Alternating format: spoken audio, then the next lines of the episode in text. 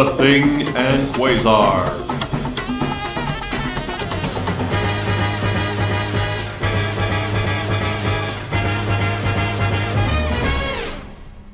Welcome to FW Team Up, a proud member of the Fire and Water Podcast Network. I'm Siskoid. And I'm Gene Hendricks. Taking you through a classic superhero team up, The Thing and Quasar from Marvel 2 and 1 number 73, cover dated March 1981, The Pipeline Through Infinity. And Gene, you like Quasar enough to have a whole podcast dedicated to him. Yeah, unfortunately, it doesn't come out as often as we would like, but Quasar is a very interesting character, as I'm hoping that this episode will prove. Or as I used to call him, uh, Marvel Boy, I think. Is that the same character? Yeah, uh, depends. Okay. See, back in the 50s, there was a character named Marvel Boy. right. He had the Uranian energy bands, which Quasar has. And a costume very similar. Yes, and he came back as the Crusader in the Fantastic Four, and then promptly blew up. Okay, well, we'll talk about the, uh, the publication history of Quasar a little later. Uh, in each episode of FW Team Up, one panelist picks one character to defend. So in this case, Gene, is it going to be Quasar? It's going to be Quasar. All right, so I will take Ben Grimm, the thing, and I'm happy to. As is customary, we preface with a reason or reasons why we like the character we've chosen or been assigned. In my case, Gene. Okay, what's so great about Quasar? Well, Quasar, unlike pretty much any other superhero, is us. He is the geek reader. In fact, if you look in Quasar issue number one, there's a picture of his childhood bedroom at his mother's house. He's got a Captain America poster on the wall. He's got an Avengers poster on the wall. He's got a telescope and he's got a microscope. Plus, he doesn't have any powers. He's got the quantum bands. He's not a jet test pilot. He's not a Kryptonian. He hasn't trained his body to the peak of human potential. He's a guy. Yes, he went through SHIELD training, but he washed out of SHIELD training. They told him, you can't be a field agent. So he, he is as close to a reader point of view character as you'll get as a superhero.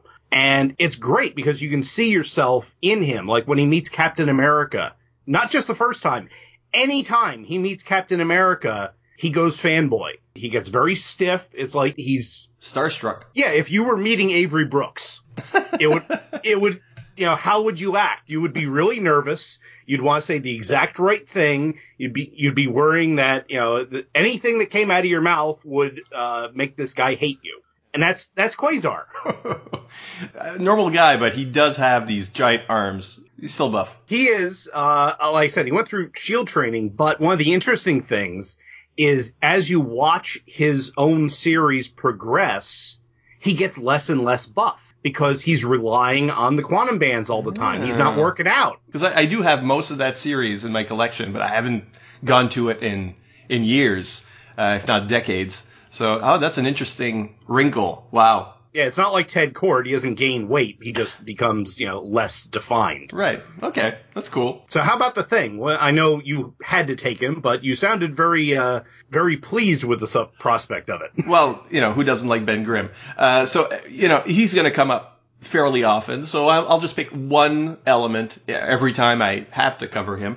And, and this time I, I just want to talk a bit about the, you know, the Marvel 2-in-1 setup itself. Because you've got Ben Grimm with the Fantastic Four. That's one part of his personality. But when he's in two and one, there, there's something interesting that happens is how you get him into these stories. And very often the stories start with some sort of strange stunt or experiment. Ben Grimm is the guinea pig, the invulnerable guinea pig that people call on to just jump into a volcano. You know, that, that kind of thing. So a, a lot of the, especially early on, the, the issues start with this crazy stunt that Ben Grimm can't believe he agreed to. And because he's so much invulnerable, you know, he's, he's going to be fine, presumably. And then it gets mm-hmm. him into a situation. So just these crazy starts to issues. And even this issue that we're going to cover has a strange beginning. The, the, the splash page begins with some sort of crazy We'll, we'll get to it, but you know, it starts with something crazy. And Ben Grimm is always starting his stories basically jumping off the moon. You know, it's it's always something like that. So it's something I enjoy about the character that he's always putting himself in situations that he can't believe he said yes to this. that, that's him in a nutshell. Yeah, it's it's interesting, and just the fact that he started out that way. You know, in Fantastic yeah. Four number one, it, he was bullied into being the pilot by Sue of all people. yeah, exactly. That's always been him. That's always been the you know the guy that oh, okay, he's gonna go along with it, but it's a very bad idea, uh, and he winds up becoming a a mud monster for it. Ben Grimm needs no introduction, uh, but let's talk about Quasar's publication history. Uh, you know, he had his own series, uh, you know, in the 80s, but um, I think a lot of people today don't necessarily know who he is. So, Gene, can you help us out with this? Yes, I can. Um, Wendell Vaughn premiered in the pages of Captain America number 217 in January 1978, so only three years prior to the issue we're covering. Uh, he was a member of S.H.I.E.L.D.'s super agents and went under the name of Marvel Man. Originally, I think at, for one panel or something, he was Marvel Boy, then changed it to Marvel Man. And he kept that name in his appearances in Captain America 218, 228, 229, and 230, plus three issues of the Defenders, 62, 63, 64. And then he started out as a guest spot in the Incredible Hulk number 332 as Marvel Man. But after some kids laughed at that name in Hulk 233, he decided to change it to Quasar in Hulk 234. From there, he became the head of security for Project Pegasus, where he was in Marvel 2 and 1 issues 53 through 58, the infamous Project Pegasus saga. He made brief appearances, uh, well, really just his forearm in Fantastic Four Annual number 14. Then he had lunch with the Thing and Giant Man in Marvel 2 and 1 number 67. And that leads us up to this appearance. After this, he attended the Fantastic Four Christmas party in the next issue of Marvel 2 and 1. Dazzler came to visit Project Pegasus in her series, and then he took the stand in her defense, also in her series. Uh, he met Spider-Man in Marvel Team Up number 113, where Lightmaster actually took over the quantum bands. There's a brief interlude in Marvel 2 and 1 number 81, where Quasar finds a collapsed giant man. Uh, that would be the Bill Foster giant man. He makes a brief cameos in the Contest of Champions in Dazzler number 21, and then he teams up with Spider-Man, Scarlet Witch, Doctor Strange, and The Thing to battle the Serpent Crown in Marvel Team Up Annual number 5. Finally, he's seen helping celebrate the pardoned Hulk in the Incredible Hulk number 279. Then Quasar is not seen for six years until the premiere of his own title in 1989. This year also sees him joining the Avengers and the beginning of crossovers galore. Quasar series lasted for 60 issues, after which he was a guest star in a number of books, including The Silver Surfer, The Avengers, and The Guardians of the Galaxy. Wendell Vaughn was last seen in a flashback in Guardians of the Galaxy Volume 4, number 16 in 2017. So still around. Still around, yeah. Uh, he is not Quasar anymore. That title and the Quantum Bands has passed to uh, another holder, uh, Phyllis Vell. But Wendell Vaughn is still around, and he's helping out where he can. Yes, and you know, 60 issues. That's five years. Uh, it, it's not you know not non-negligible as far as a series goes. And I guess he's such. I mean, the he's appeared in Marvel two and one enough that you know he was almost kind of really a recurring star. So we're looking at him here, one in, of his last appearances, but for a while there, uh, I, I, know there's another, uh, the thing in Quasar issue that Quasar doesn't appear all that much in, but because it's part of that Project Pegasus story. That was actually the first meeting of Quasar and the Thing, uh, and that's the one where you get your, oh, that, that's the Crusader back from the dead. I must fight him, and the whole misunderstanding bit. But then, yeah, Quasar, that entire arc, he's a background character in Marvel 2 and 1. So, yeah, he, he was a recurring subplot character, I would say, for a couple years, really. Yeah, like uh, Wundarr was also, like, the Aquarian was also mm-hmm. um, sort of a recurring guest star for, for Ben Grimm. Okay, let's look at the issue itself. Pipeline Through Infinity by writer Ralph Macchio, artists Ron Wilson and Chic Stone, letterer John Costanza, colorist George Roussos, and editors Jim Salicrup.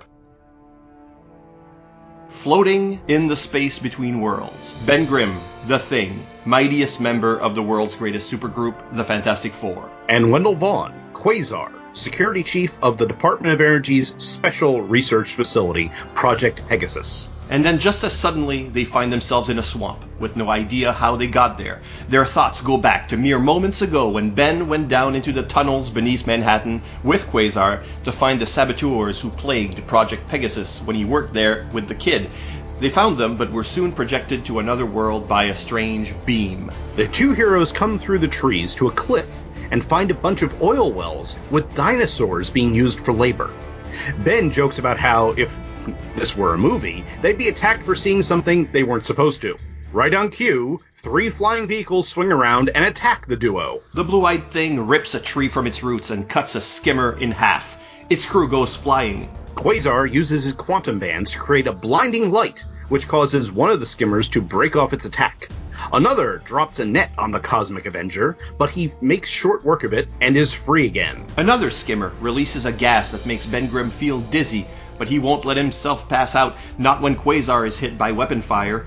He launches himself at the skimmer and shatters its engine mounts with a mighty blow. Its crew ejects just as their ship crashes, and Ben is finally rendered unconscious. Quasar is able to crawl into the underbrush, where he collapses from his wound. Skimmer 3 grabs the thing and flies it to the oil platform's watchtower. As several Neanderthal like beings find Quasar and, putting him on a stretcher, take him to their village. Quasar wakes in the hut of Chief Tona, who explains what's going on. Years ago, beings came through holes in the sky to get to the oil in their world.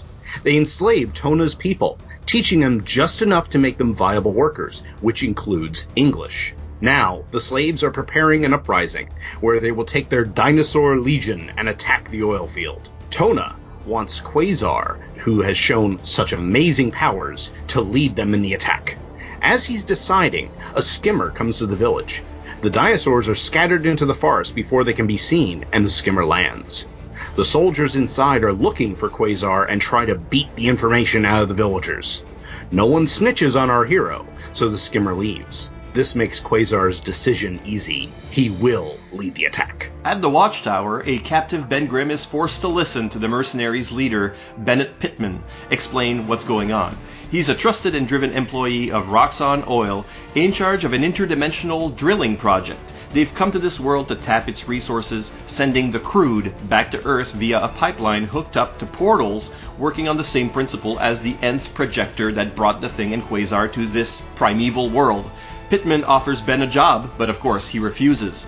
Just then, the Roxxon men go to the window aghast. Quasar is flying in, leading the villagers on their dinosaurs while the T-Rexes and Triceratops take care of the oil derricks, pterodactyls and Quasar take care of the skimmers.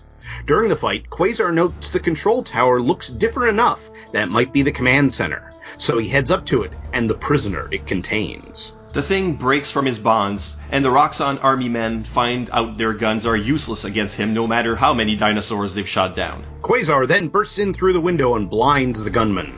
Pittman decides this would be a good time to exit, stage left, and make a run for it, with the Thing and Quasar in hot pursuit. The heroes head for the nth projector and arrive just in time to see Pittman disappear. When they try to escape the same way, it disappears too.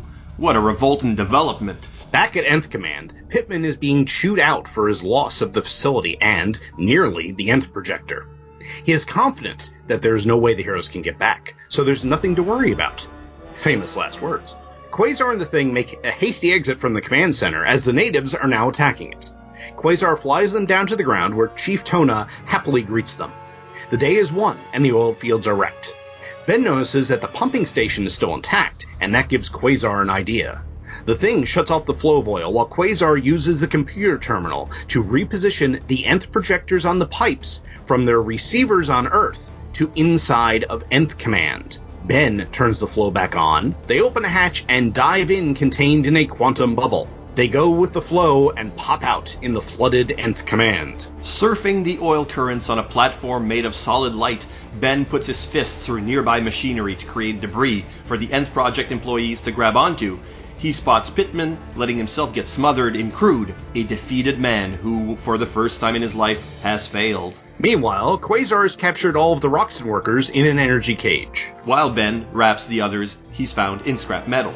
Pittman is still out of reach though, but just as he's essentially about to commit suicide, Ben grabs him by the collar and pulls him out. He doesn't put up a fight. Then the oil finally stops coming, and this Roxxon operation, at least, is destroyed.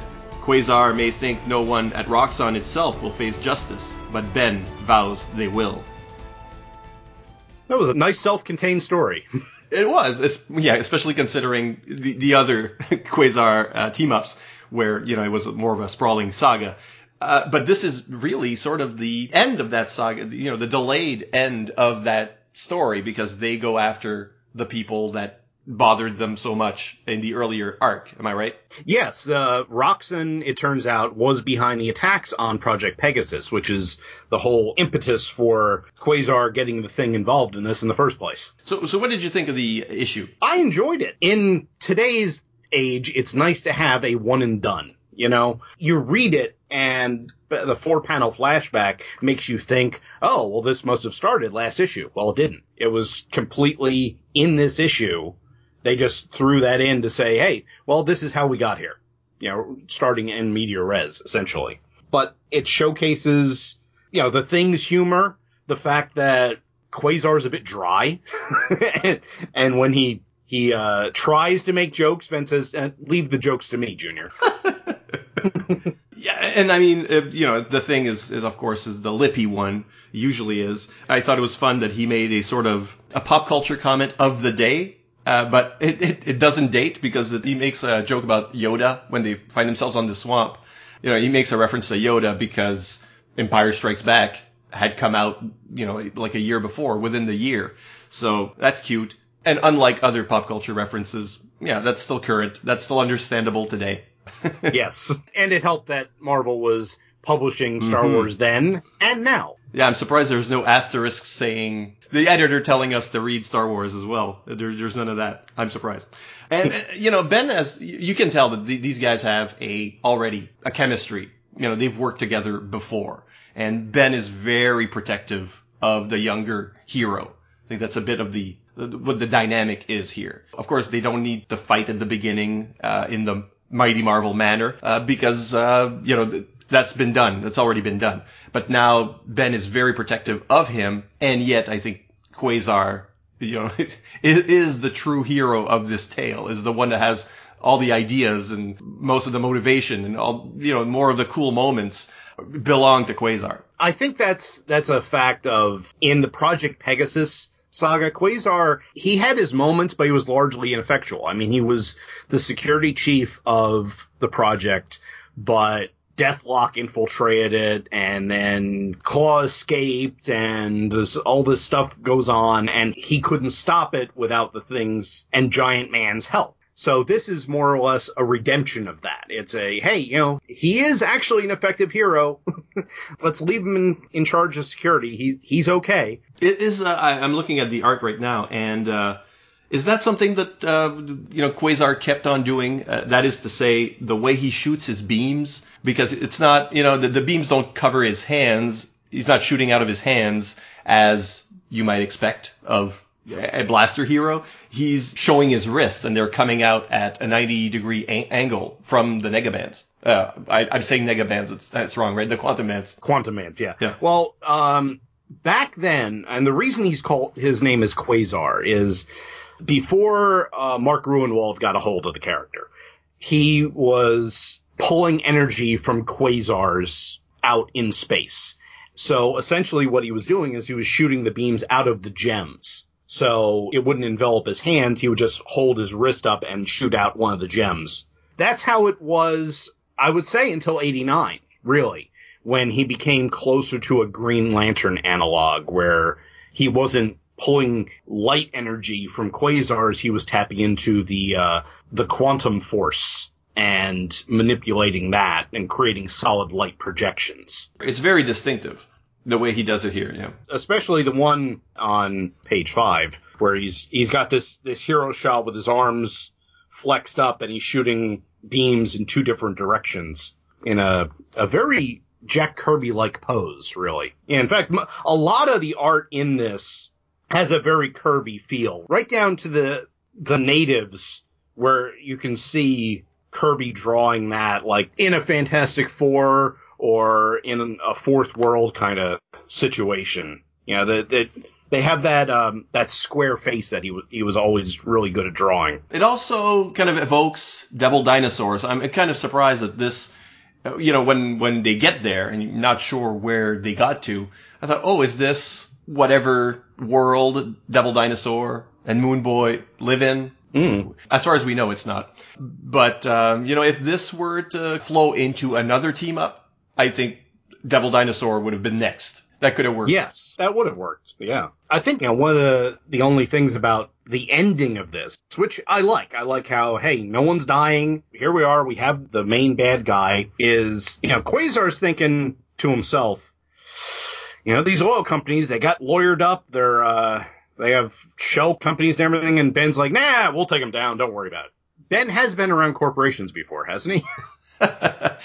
Did they ever take down? Um, well, I guess you can't take down Roxxon entirely. Uh, you know, No. they've always been around as a you know power players, behind the scenes power players, very often.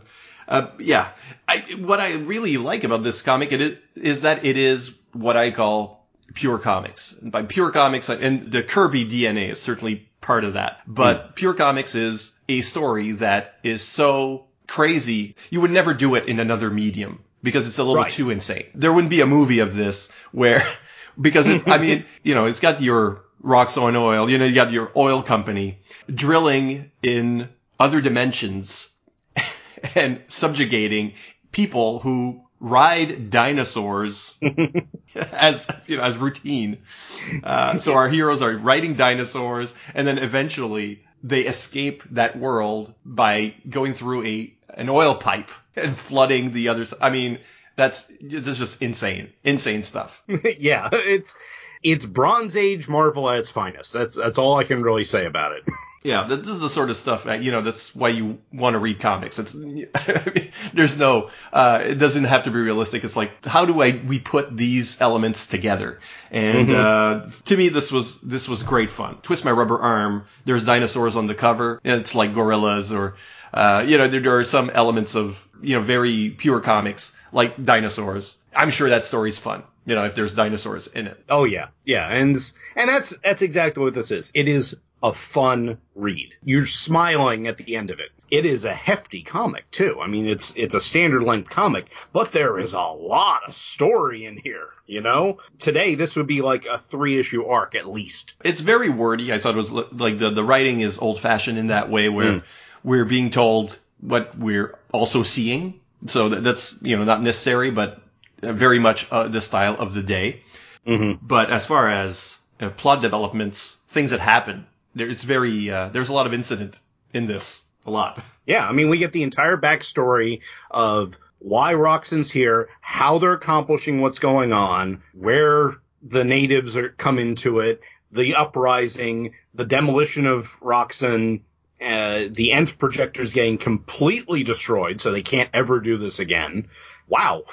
There's a lot here. When I finally picked this up, which was a couple years ago, and I read through it, I was just like, wow, this is some great stuff. Why didn't I see this before?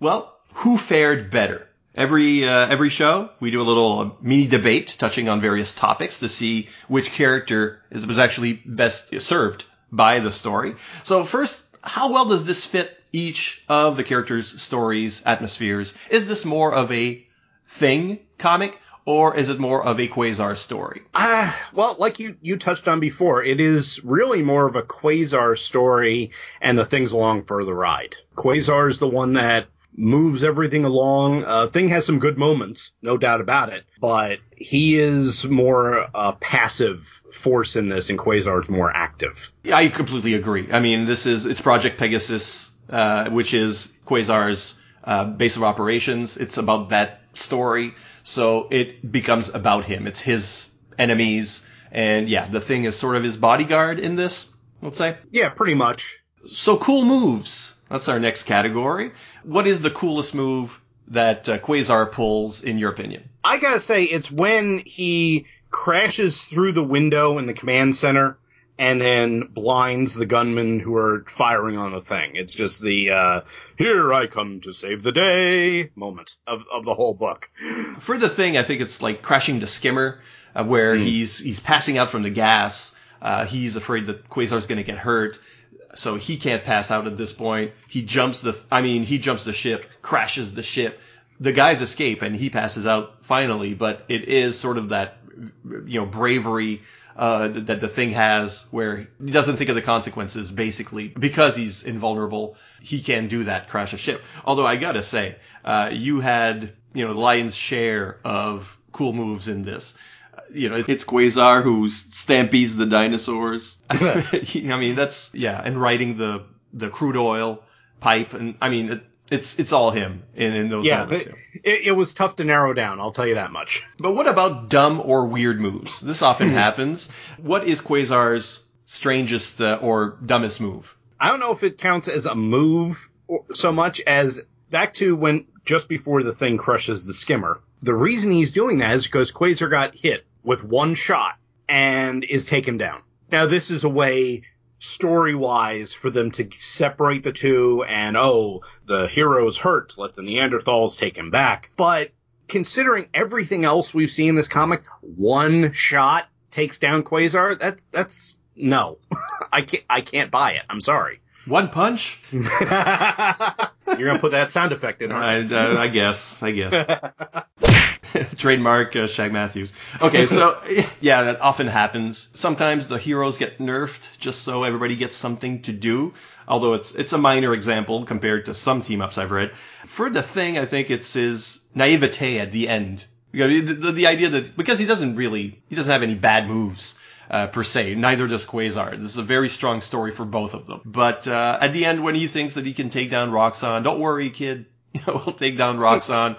Yeah, uh, that is a a naive outlook for the thing who is more of a cynical character very often. You know, he's more of a the glass is half empty for for the thing very often. Uh, mm-hmm. So so this is a surprising point of view for him. Oh, maybe Quasar's rubbing off on him. I don't know. And and Quasar's the cynical one in this. Yeah, that's that's what's weird because Quasar's normally the. Uh, I mean, yeah, he gets down on himself a lot, but normally he's the the can do, you know, let's go take on this world ending threat kind of guy. You know, this is it's a weird flip flop of the personalities. So it is the weird move, let's say. Mm-hmm. Uh, and then there's the friendly farewell. I mean, most team ups end with a farewell of sorts. You want the heroes to have that final moment where they acknowledge they worked together, they had an adventure, whatever. Uh, how do we rate this farewell? I think it's pretty high because the last panel is the hero shot. The thing is holding up Pittman by the scruff of the neck, and Quasar's there, you know,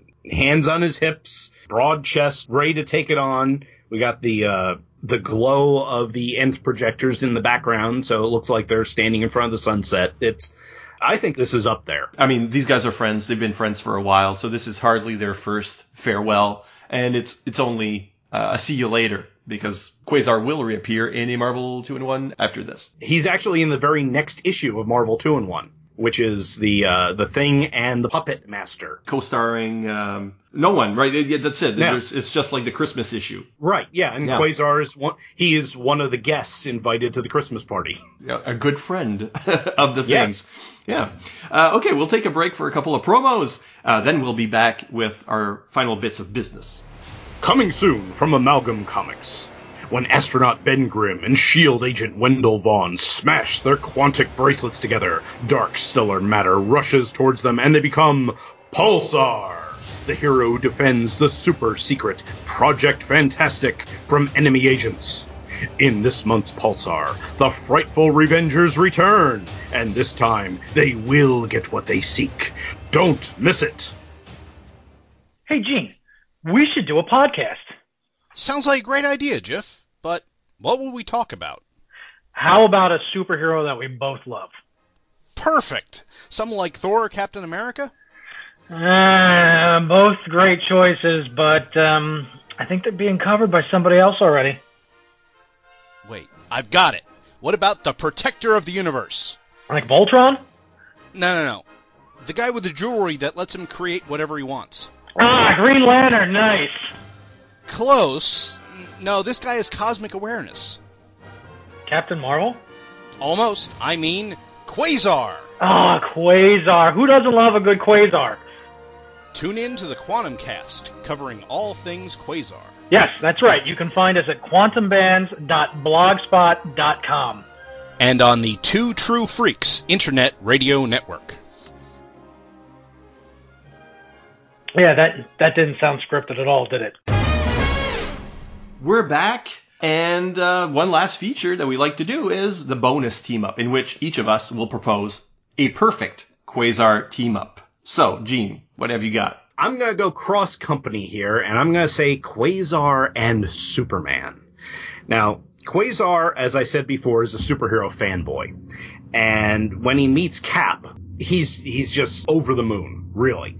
So one, I'd love to see his reaction to meeting the premier superhero, the first among equals, Superman. And I can I can just picture it in my head. Quasar's going all over himself, you know, almost asking for an autograph, and Superman says, Hey, hey, come on, we're on the same team here. Calm down. Breathe.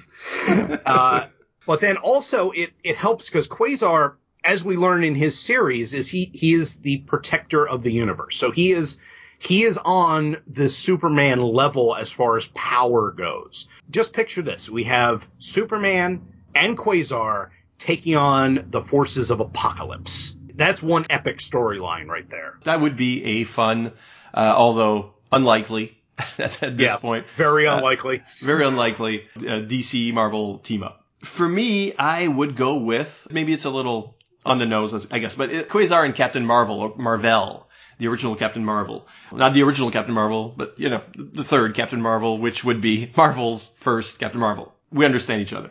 Uh, Yes. Yeah, the connection is that they both wear super sci-fi bracelets. So in my story, uh, they would maybe they bang one another's uh, bling together. I mean the bracelets, and uh, that would have unforeseen effects. Perhaps they would be sent to the corner of the galaxy where Quasar's Quasar are is, uh, where they would face Thanos or somebody uh, about to extinguish themselves. Uh, some stars, you know, you get some super powerful villain who is maybe threatening that one quasar that uh, Quasar uses to power his, his bands. There are two cosmic Marvel heroes coming together uh, in a story that cannot happen basically because one of the characters is dead, I guess. Yeah, dead and one of the dead guys that will not be coming back, apparently. But it's also interesting because in Quasar's series, I keep going back to that. I'm sorry. Oh no, Uh, you, you learn that the previous protector of the universe was supposed to be Marvel, but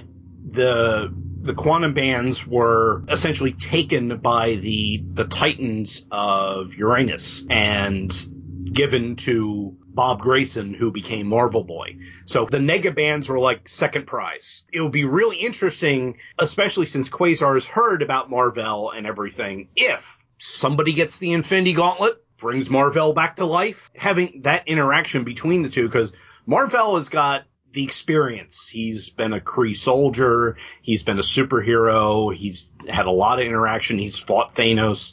Quasar has run up against Thanos. Uh, In fact, in the original Infinity Gauntlet storyline, once Thanos got the Infinity Gauntlet, his first point of call was to get rid of the Silver Surfer. Then he went to get rid of Quasar. That's how high up the guy is. Uh, so seeing those two interact and go up against the Mad Titan, I'd read that story. I'm not even against it being a time travel story. Mm-hmm. If you're gonna, you know, manipulate quanta, anything Yeah. could happen, and then he goes back to, and then we could explore that history uh, of uh, the champions of the universe kind of thing, and two of them teaming up, a bit like a, you know, like a multi-Doctor Doctor Who story where the different champions get together. You know, throw in Captain Universe in there for fun. Uh, well, thanks for teaming up with me, Gene. Uh, remind people where they can find you on these here internets. All right. Well, if you want to hear me talk more about Quasar, and who wouldn't, really, Yeah. uh, you can find the Quantum Cast at twotruefreaks.com. That's T W O T R U E F R E A K S. And unfortunately, uh, my buddy Adam Worth and I have a lot going on in our lives, so we haven't had a chance to put a new episode out in a while. We do plan on coming back to it. It's not pod faded, really. we will get back to it eventually. Uh, you can also hear my solo show, the Hammer Podcasts, and the show I do with Dr. Bill Robinson, Anime Freaks, at Two True Freaks. Uh, you can also find us on iTunes, Stitcher, etc., etc., etc. Now, if you want a more regular dose of my disjointed thoughts, you can look at thehammerstrikes.com every Thursday where I have a new geeky post going up. Could be anything from cartoon TV themes to role playing to me blowing your mind with uh, Star Trek crossing with Norse mythology, which will be coming up. So look for that. cool. Uh, and, and, speaking of Norse mythology, uh, you have to come back on the show sometime and do a Thor team up. Because oh yes. I, I consider you our circle, our extended circle's expert on such matters. Well, that's just because I post weird cat pictures of Thor. coming coming soon to uh, Fire and Water as well. um, all right. Well, a reminder that we do enjoy reading your comments, and that the best place for that is fireandwaterpodcast.com. You can also visit the Fire and Water Podcast Network Facebook page or tag us on Twitter using the hashtag FW Podcasts. Uh, so see you next time for another amazing superhero team up, because after all, justice is a team effort.